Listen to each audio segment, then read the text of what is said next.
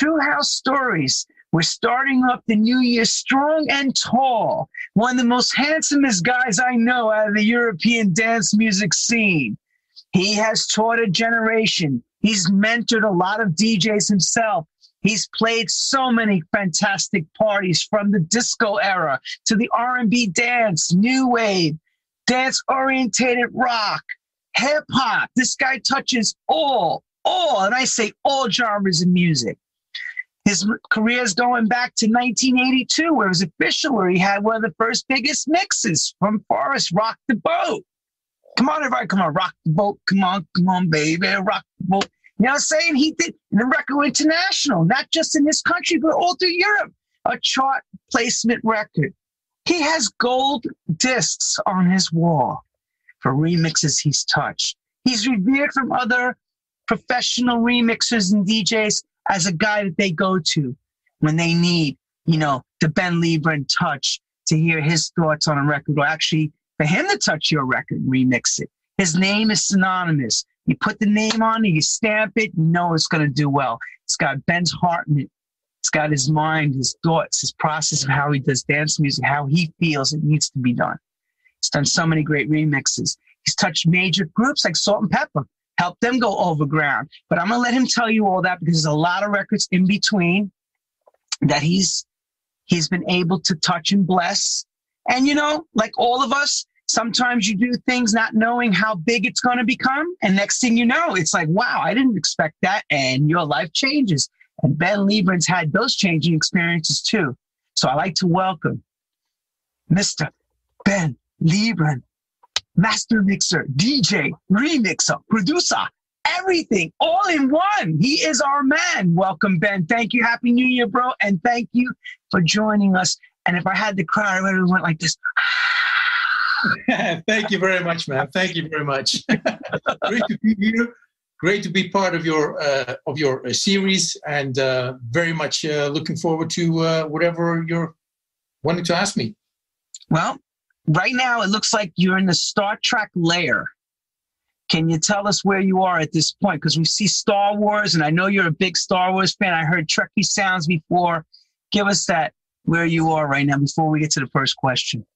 So I am uh, in the studio, which is in my home, and uh, my home is uh, located uh, in Canada, near uh, the town of Calgary. So I'm in my studio at the moment, and uh, being a huge nerd, um, obviously um, there are certain stuff that influenced me. A lot of it being sci-fi. Big fan of Star Wars, Star Trek, sci-fi, and all that comes with it and uh, yeah, so I surround myself with uh, the stuff uh, I like and uh, love it, love it. Looks like you have Lieutenant, you have you have Leonard Nimoy in the back and Captain Uhura, you know, working behind. But it's an awesome looking place, and thank you. And you're actually in Canada, and I know it's cold already up there. I know it's cold. it's not too bad. It's not too bad. But just saying, uh, we have snow pile ups of uh, over three feet. So. Uh, oh, okay, that's great. So you, you got snow trips. you know, we have dogs, and we have two runs for the dogs. And in one of the runs, the snow is so high that the fences just disappeared, just disappearing below the snow. So they go right use Yeah, because the dogs would just walk over the snow and be gone. cool, cool. But um, all right, Mr. Ben, here we go. Get comfortable.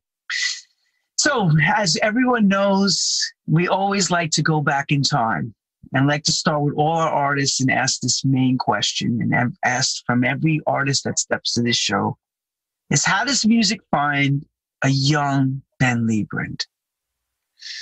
Uh, for me, it was the combination of music and really all the technology that comes with it. Uh, I mean, I got a cassette recorder when I was 12 years old and having the cassette recorder and figuring out how that thing worked and how I could record in the best possible way on that little thing was as interesting to me as the music. And obviously, with the con- connection to technology, uh, you know, my uh, interest would go to stuff like Kraftwerk, uh, Jean-Michel Jarre, um, Giorgio Moroder, uh, because they also used a lot of technology in their music.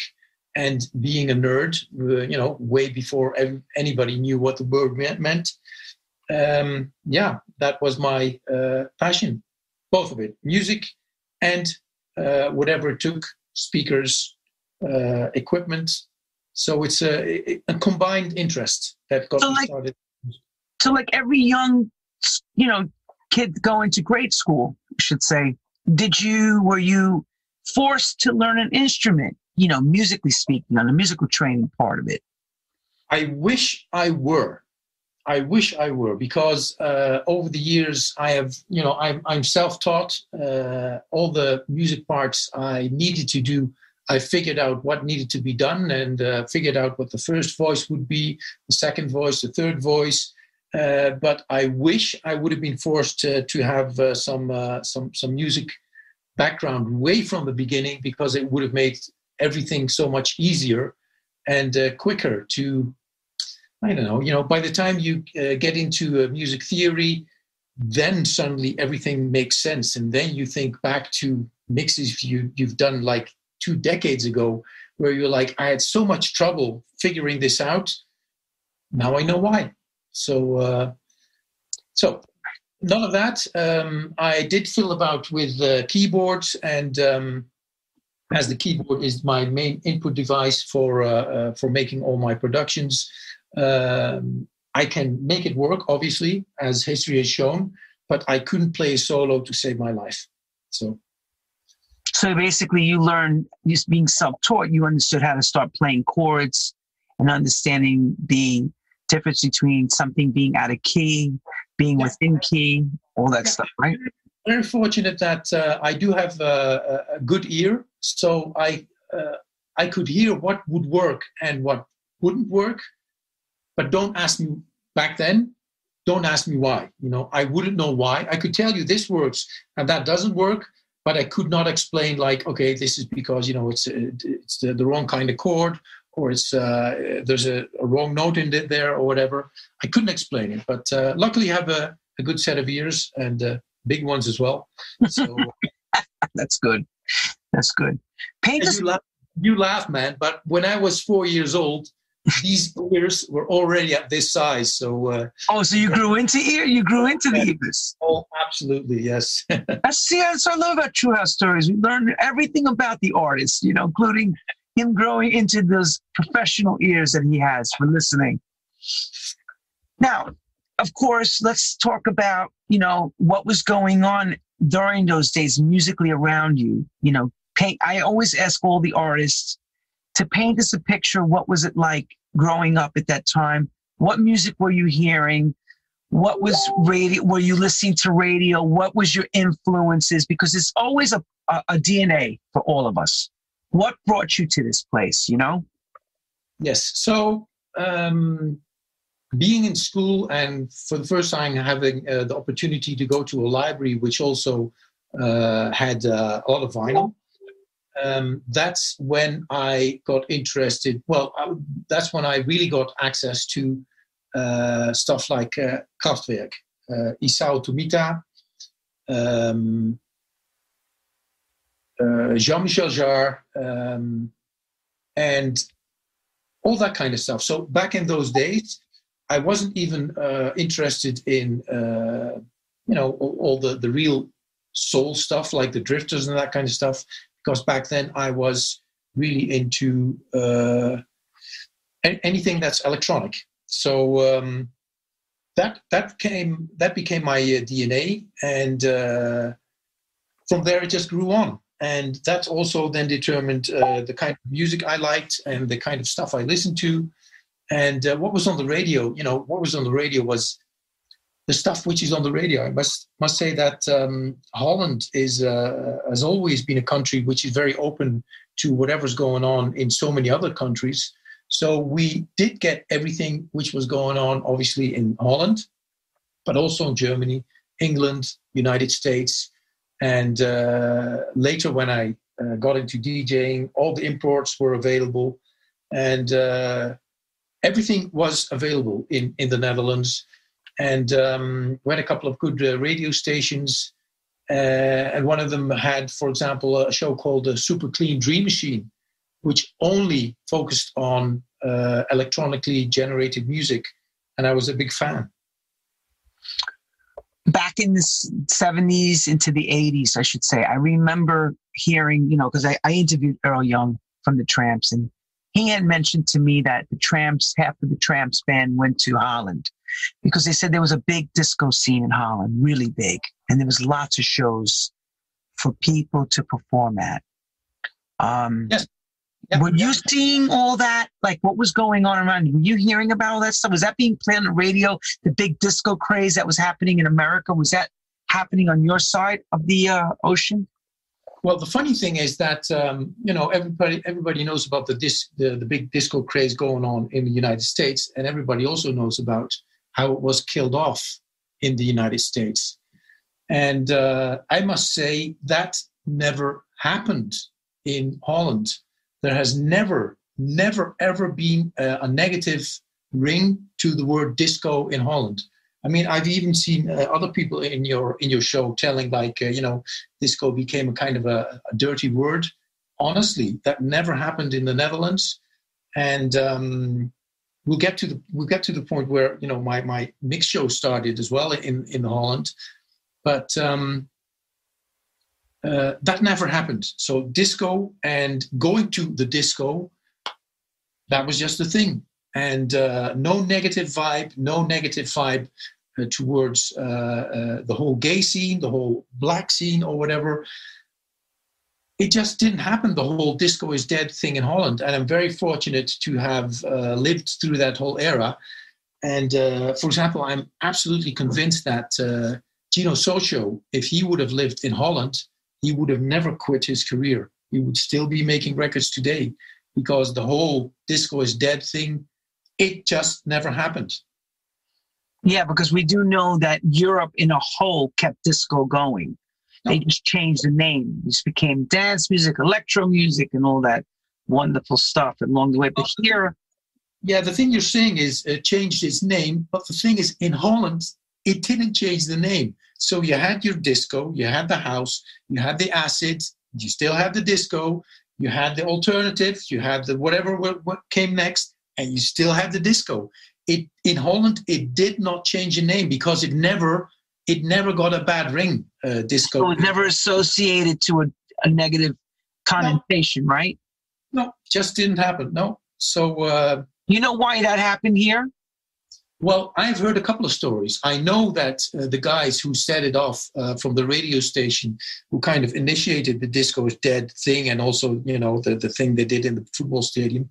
But I've also heard from a pretty reliable source that there was uh, the whole Payola thing going on in the United States, and uh, when you wanted to have your record played on the radio, you basically have to pay. And then along came uh, Gloria Gaynor, and she had a huge, huge hit, which could not be stopped by anything, whilst it wasn't played on the radio. And it was a big hit. I think it was Never Gonna Say Goodbye. And it became a big hit through the discotheques. And then, on top of people, you know, maybe getting nervous about that scene, it kind of looked like the radio people, the people that were earning money off of that Payola system, kind of got a scare and kind of thought like, hey, what the hell is this? If these discotheques are now uh, making records uh, without them paying us to play them on the radio, that's going to impact our income. We can't have that. So they kind of went along with that whole spiel and kind of demonized the whole uh, disco scene and said that uh, the rock artists weren't, uh, you know, they weren't comfortable with it, and uh, all the gay people and all the black people, and it's all, and it's all, you know, crazy stuff going on, and you don't want to know what's going on, and disco is just this evil thing, and we got to kill it off. And they did kill it off. And by the time they killed it off, MTV was on the stage, and they never got their payola scheme back the way it was before disco kicked in. That's what I heard, and I can very much believe it. It's somewhat like that. Yeah, it happened that way. Could you imagine having a Loleatta Holloway record called Hit and Run sell a quarter million singles without one radio play? Imagine yeah. that. Yeah, yeah, yeah. Power and, of the DJ from the clubs. And and you know, uh, I, I, we won't get into politics, but people following crazy notions. Apparently, it's something from every age. And back then, people bought into it. People bought into that idea. And before you knew it, disco was dead. And before you knew, you knew it, Gino Soccio was no longer making tracks, which is a, a lot of people weren't. Yeah. But don't forget also in this country, on my side of the world, whenever they smell the idea of making money, people who had never had a dream or a care to ever get involved in something that was a romantic movement off born off Woodstock, and now you know free people found their place in disco and having free love and everything else that goes along with it, the drugs, the rock and roll, you know, the whole thing. They they couldn't control it. They couldn't control it. So they when they can't control it, what do they do? They destroy it. Yes. It's non controlled. So, thank you for the history lesson, Mr. Ben. Now we want to ask you on your history trip. Since the disco thing was happening, were there some go to DJs before you became the DJ that you were checking out and, and, and, or inspiring you as a muse before you became DJ Ben Liebrand? You know? Um, I the DJ thing actually happened again through that combination of loving the music and loving uh, the equipment side of it, because uh, we were going out in a club in in in Holland where the club was also open on Sundays and it was open from three in the afternoon until after midnight. But obviously, the DJ would have a break around about lunchtime. At that time, the guy behind the bar stepped in between rinsing the glasses just drop the needle uh, into whatever was on the turntable, whatever he could grab. And he was just damaging stuff. He was just, it was such a careless way of handling the equipment that I said, Shall I play these two hours? Then at least, you know, nobody's going to wreck the styluses. That's the reason why I got behind the turntables back then, because I just couldn't see that the stuff was being wrecked by this, you know, this, this guy from behind the bar that's what started my DJ career. That's what started me actually being behind the turntables in a in a club which I frequented uh, so long, so I knew exactly what the hits were, and I could just step in and seamlessly pick up where you know the guy before me left off. And after that first tryout, I got the Friday evening in that club.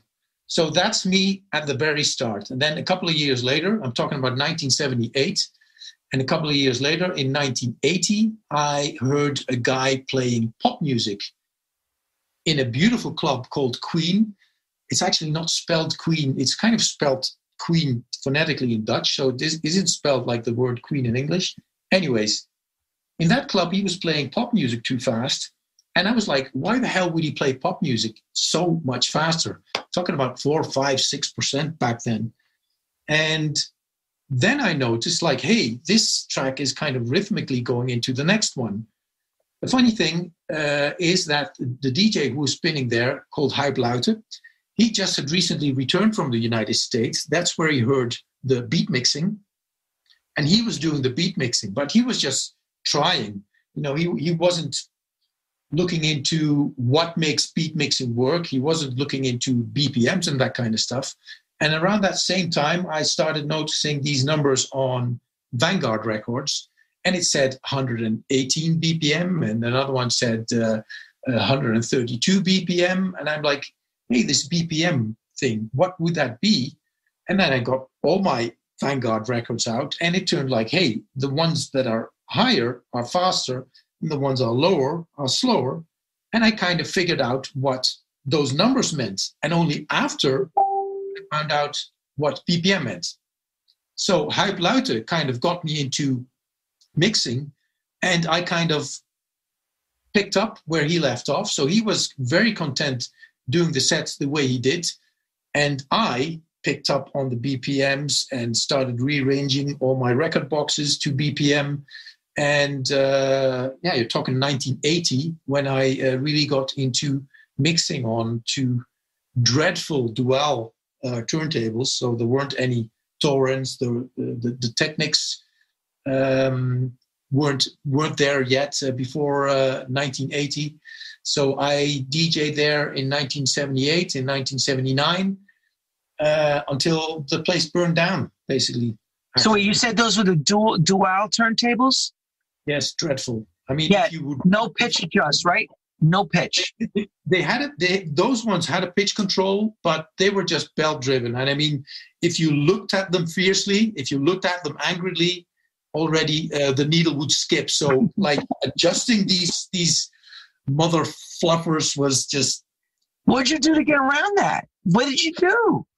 Um, basically, um, again, being the nerd, figuring out uh, how the tracks were built up, and knowing when the break would come, and knowing like uh, 16 bars in advance. Like, you know, if I start the record here, then I have enough time to sync it up uh, I'll make it a little bit faster than the one I'm going to so that it kind of speeds up and takes over and just, you know, break it a little bit, break, break it a little bit, and just have those two or three seconds that it kind of overtakes the other one and you're in the next track, you're in the next uh, record. So that was in 19, 1978, 79. Wow. Impressive, brother. Impressive. So let me say this, let me ask this question. Since you say, you know, authentically you were a nerd. Still am. Okay, so when I vision a nerd, I think of the white jacket, long, three quarters, with pens, glasses, doctorish type guy. If you didn't find music, where would you have gone to? What would have been the profession of choice for you? Well, the funny thing is that um, it became music, but it also became uh, visuals. So, and visuals just drew my attention just as much as uh, as music. And uh, getting into Photoshop, getting into 3D animation, getting into video compositing, it is all it is all uh, Jesus. It is actually all a hobby. It's all a hobby that took off and became my work. And um, the way I approach it, I have a a craving to understand how stuff works.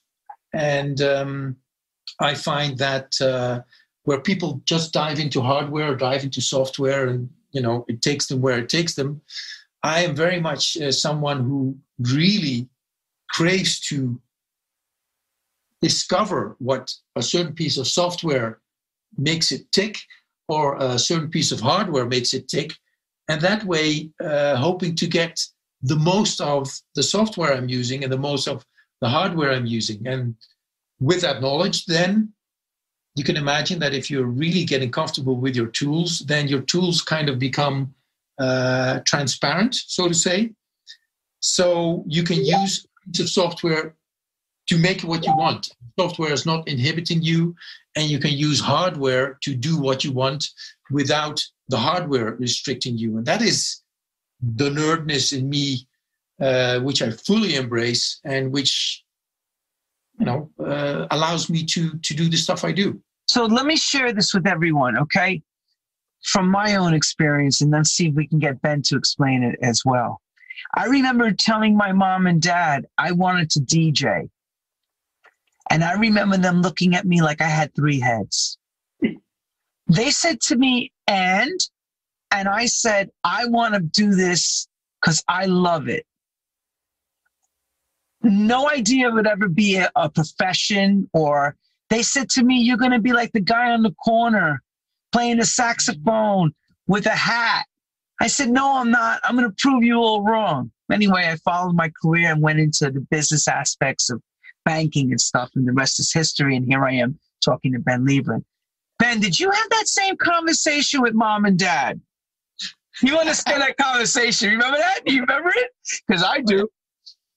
I was mucking about with all that equipment. By then, uh, I'm talking about, uh, you know, I was in, in high school and uh, that was even before I did my first uh, DJ thing in that first thing where I took, uh, took over from the guy behind the bar.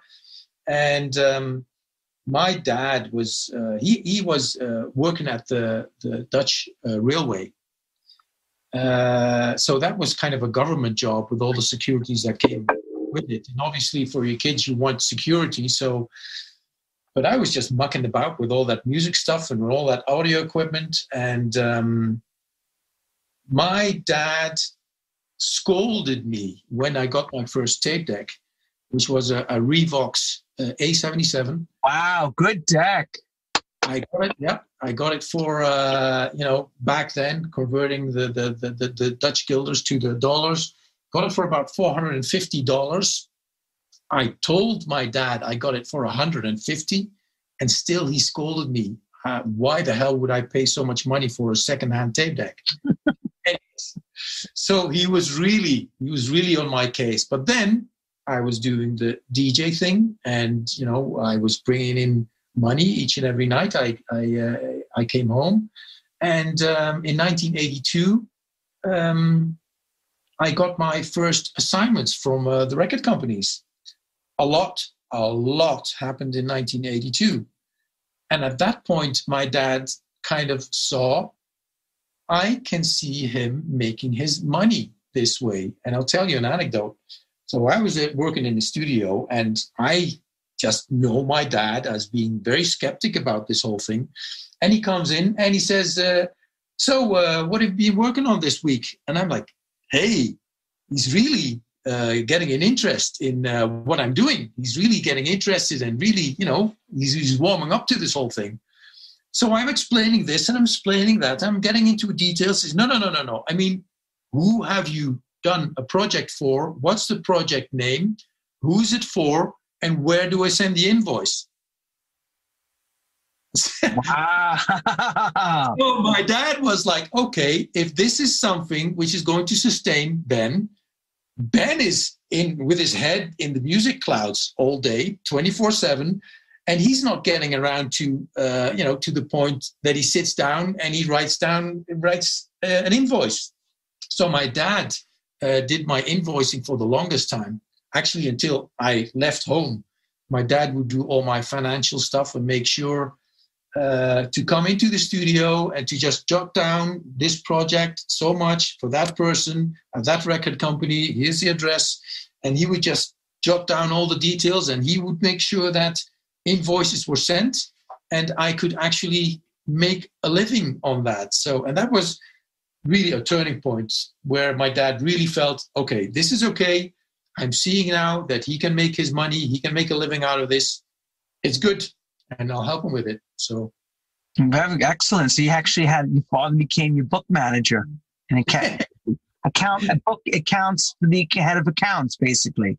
Yes. Make sure you you can go do the artistic side and we'll keep you making sure that you're well padded with all the money coming in. So here we go. So now that you're doing what came first, Ben? Was it the remix or the mix show for you? It actually was the remix. And we're talking 1982, that year where a lot of stuff happened. Uh, two guys from The Limit, and they had a big hit with Say Yeah. Uh, the Limit. Uh, back then, they were uh, recording their first single called She's So Divine, and they were hearing all the edits I was doing in the club. So, in the club, um, imagine you have Human League, Don't You Want Me Baby. And if everybody knows the song and everybody knows you have the guy telling his part of the story, and the second verse is the girl, you know, responding to his story. The edit I was playing in the club was the guy was saying something, the girl was answering. The guy was saying something, the girl was answering. So I made an edit where every time he said something, she did the response, respond, edited from the second verse. And that was stuff that caught people attention. And among those people were the limits uh, Rob and Bernard, they were uh, in my club uh, very frequently because I was playing stuff really months before it came uh, uh, onto the radio. That's how it still worked back then. And they said, We have a production, it's called So Divine. We have a tape, we have an instrumental version, we have a, a bunch of outtakes. Uh, could you edit a 12 inch version for us? I did so the 12 inch got cut at a record company, at that moment, uh, in the re- recording studio at that record company. So they had a recording studio, they had a whole publishing thing, they had uh, the vinyl cutting, and they had the actual uh, vinyl pressing factory within one building. And uh, so, me doing this, me making this 12 inch version, got the attention of the people that were recording uh, a production in the studio there. So, within days of doing the very first 12 inch edit, I got an assignment for the second 12 inch edit. And then through the company where Rob and Bernard had their publishing, they had an idea to do a, a production. Um, and that kind of, the first one was uh, Rock Your Baby, cover version. And the second one was Rock the Boat. So uh, within that year, I had my first um, edit uh, another edit. Then I uh, had the opportunity to do the production on first Rock Your Baby, this cover version, and then Rock the Boat, which acts, which uh, were both uh, performed by Forrest. Um, okay. The people running the publishing company for Rob and Bernard were playing golf at the golf course, and their friend was Lex Harding, who was the owner and the director of Radio Veronica. And they were just playing golf, and they were saying like, uh, uh, Lex was saying like, we've been hearing uh, this stuff about uh, uh, DJ mixing. You know, DJ actually doing beat mixing. You know, the word beat mixing wasn't even a thing back then. But anyways, he heard about DJs not talking through records, but just rhythmically going from one track to the next. Then Robert Bernard said, Lex, you gotta hear Ben Liebrand. He just made this 12 inch edit for us. You gotta hear what he's doing because it is a trend which is really upcoming now.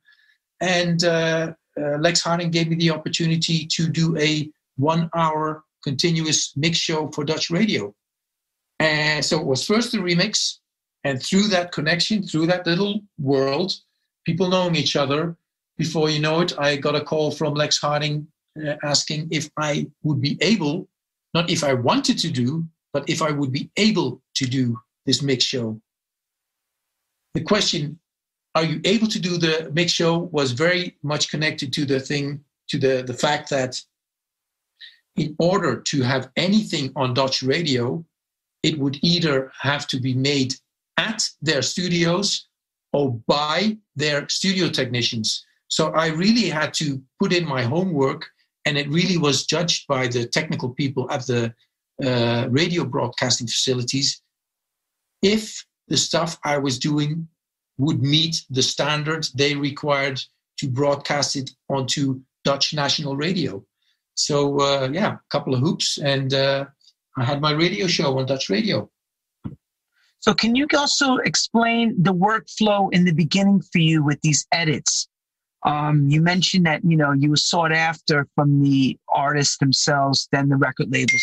But what exactly was the workflow in the sense we we heard you mention the, the Revox quarter inch machine? Was that where you were doing predominantly your stuff, were you working in a studio with a big mixing board? What was going on in the space for you? In the beginning, when it was edits, um, I realized that what I needed uh, would be material on studio quality. So I would request I need five times the vocal version, I need five times the instrumental version, I need five times uh, the outtakes. And I would actually edit from what I got, got from uh, the studio onto by then uh, a Revox B77 uh, because I knew that the you know the B77 was perfectly capable to edit all this stuff, right? But it wasn't it wasn't able to record at that level. And then I found out that uh, Studer makes uh, butterfly heads, and I got butterfly heads uh, installed on my machine, which meant that on my machine I could record at the same recording level, the same magnet magnetization level, as the professional studio, and that brought me a step further. Further, because then I didn't need the five copies of this and that. I just needed one copy, and I could make one-to-one copies on the Revox. So that was just editing.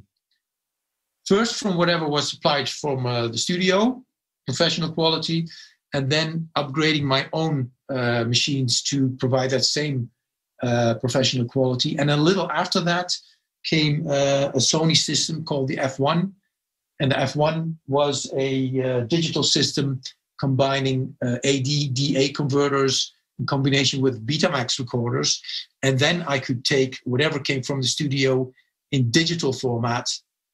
And basically, the edit on tape would be one generation down from whatever was recorded in studio.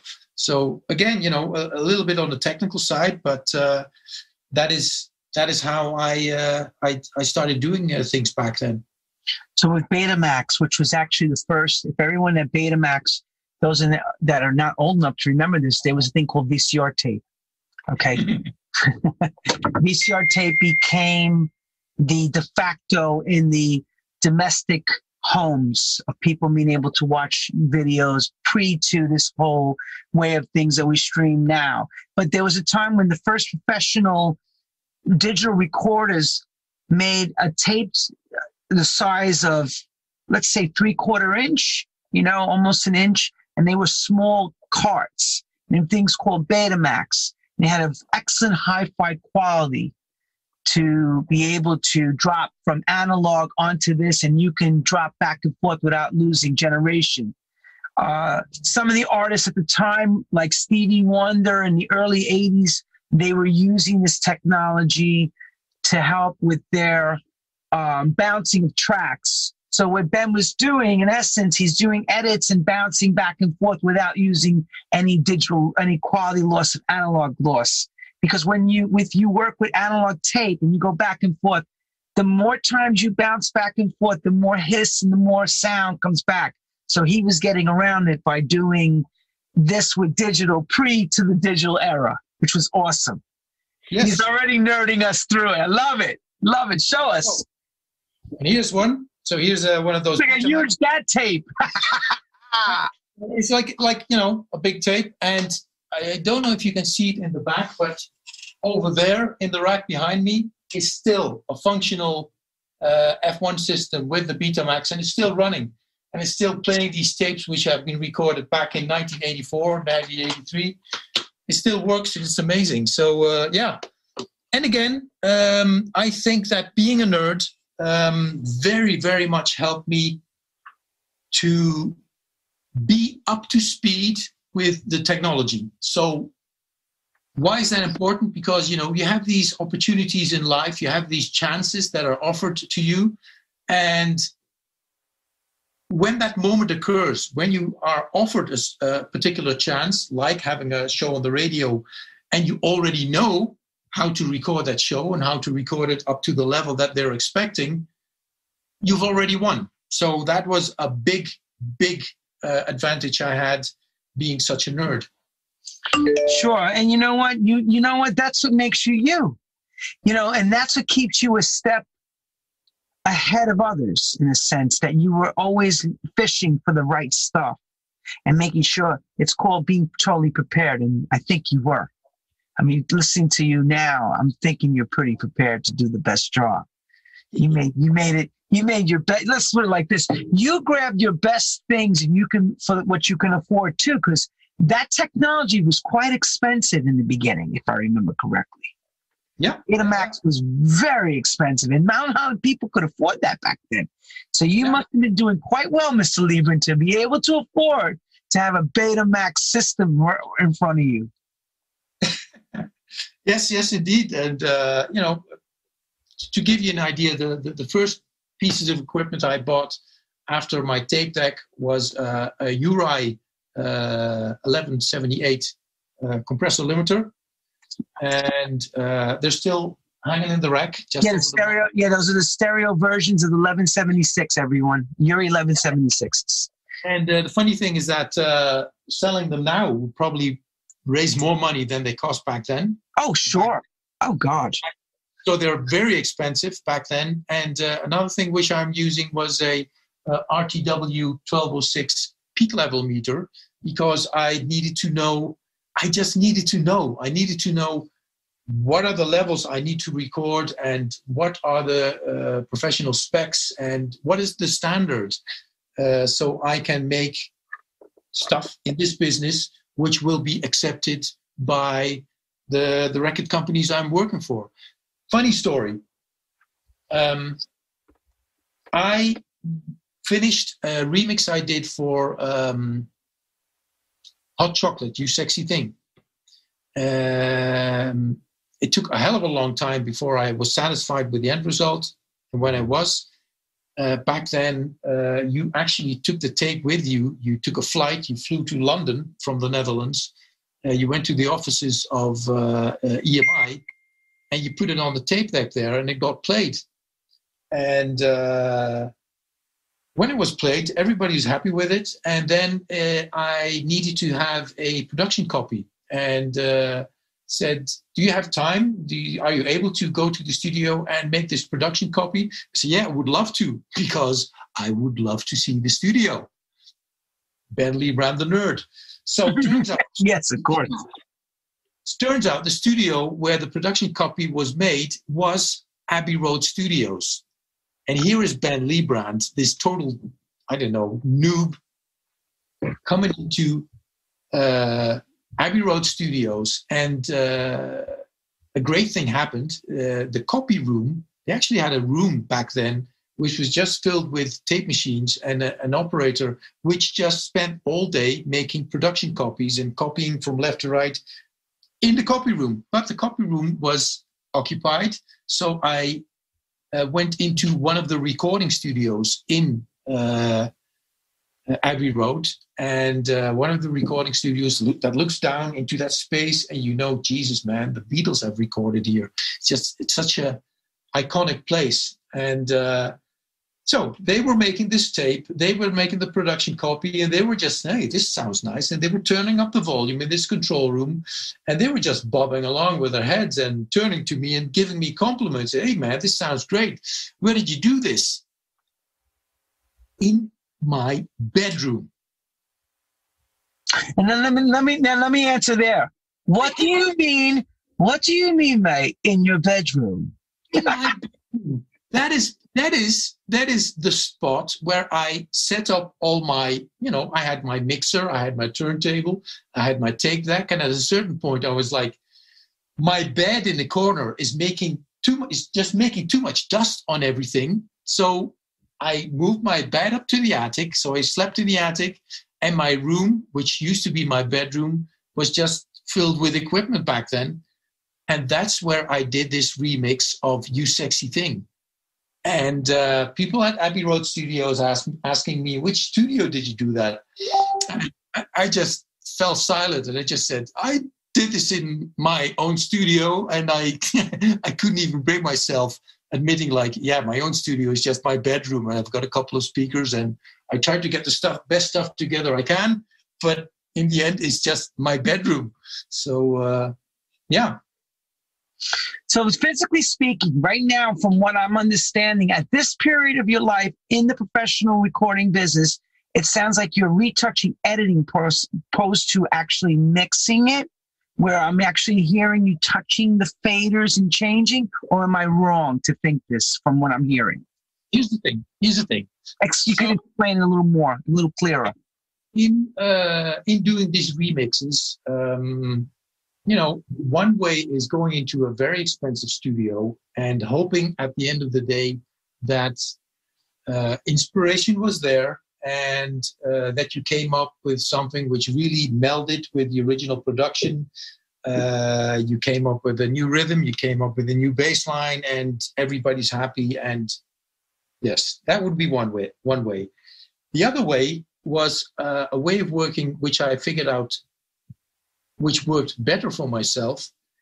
Imagine this: I go into the studio. I have my Sony F1 system with me on a Betamax with hi-fi tracks. I go into the studio and I whip up uh, the basic for the tracks, the basic rhythm track. So I open up all the drums, the bass drum, snare, hi hat. So I make my rhythm thing. I push up uh, the the bass line, and I really don't spend more than ten minutes on that. Then I uh, listen to whatever's on the multi-track, and I make the balance for say the the top end of the track. The rhythm end being the bottom end of the track, I am now concentrating on the top half of this production. The all the keys, all the strings, the vocals, the solos, the guitars, whatever. So I spend a couple of hours on that, and then I mute everything that has to do with the rhythm part of this multi-track. So I, I mute the drums, I mute the bass line. So what is left is the top half of this production. Then I fire up the, the F1. I do a vocal take. I do an instrumental take. I do outtakes. And whilst I'm doing this out, these outtakes in digital on the Sony F1, I'm also recording the time code on one of the hi-fi tracks. Right. When I come home, I have mixes of the top half of whatever I'm working on I have the time code on the hi fi track, and now I can spend a week, I can spend seven days on just coming up with a rhythm track. I can spend two weeks on a complete new rhythm track which fits this production. And if I feel like it, I can delete everything because there is nobody watching over my shoulder. And I can start again until I have the feeling this works. I have the digital signal from the F1. Okay. I have everything running along through timecode from my sequencer. And the F1 is a nifty machine because it's an analog digital digital analog converter, but those are actually completely separate. So we have this one box, and whilst I am playing one uh, Betamax tape, giving me a digital signal, I can have a second Betamax recorder using the AD converter.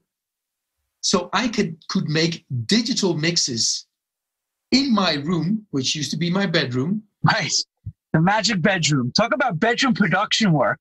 Bedroom production work. Yeah, I can. Before it was even cool, everyone. He was already a bedroom bedroom producer before he was even before it was cool to be in the bedroom working. Yeah, yeah, yeah, yeah. So now I have I even have my my bedroom glasses on, so it makes it. Uh, anyway, uh, long story short, I figured out how I could take a digital mix from the studio, add everything running along in real time, and master it back to digital again in that same room. So when I did my remix, when I was done with my remix, it would still be uh, digital. You know, it, it, hadn't been on tape. There was no tape hiss. There was no distortion. No uh, uh, degradation of quality. And the only thing I needed to do then is make the actual edits on tape. And uh, so I did that on my Revox, which was properly aligned, properly uh, calibrated. So whatever left my home, I knew I was absolutely confident that it was absolute studio quality. And then a little later, uh, Akai came with a system where you could even um, edit digitally on uh, the DD1000. And then I was making productions, I was making remixes, and I was delivering them on that tape, 100% digital, no noise, no distortion, no anything. So uh, yeah, that's that's me having fun with all the equipment and uh, getting the best out of it.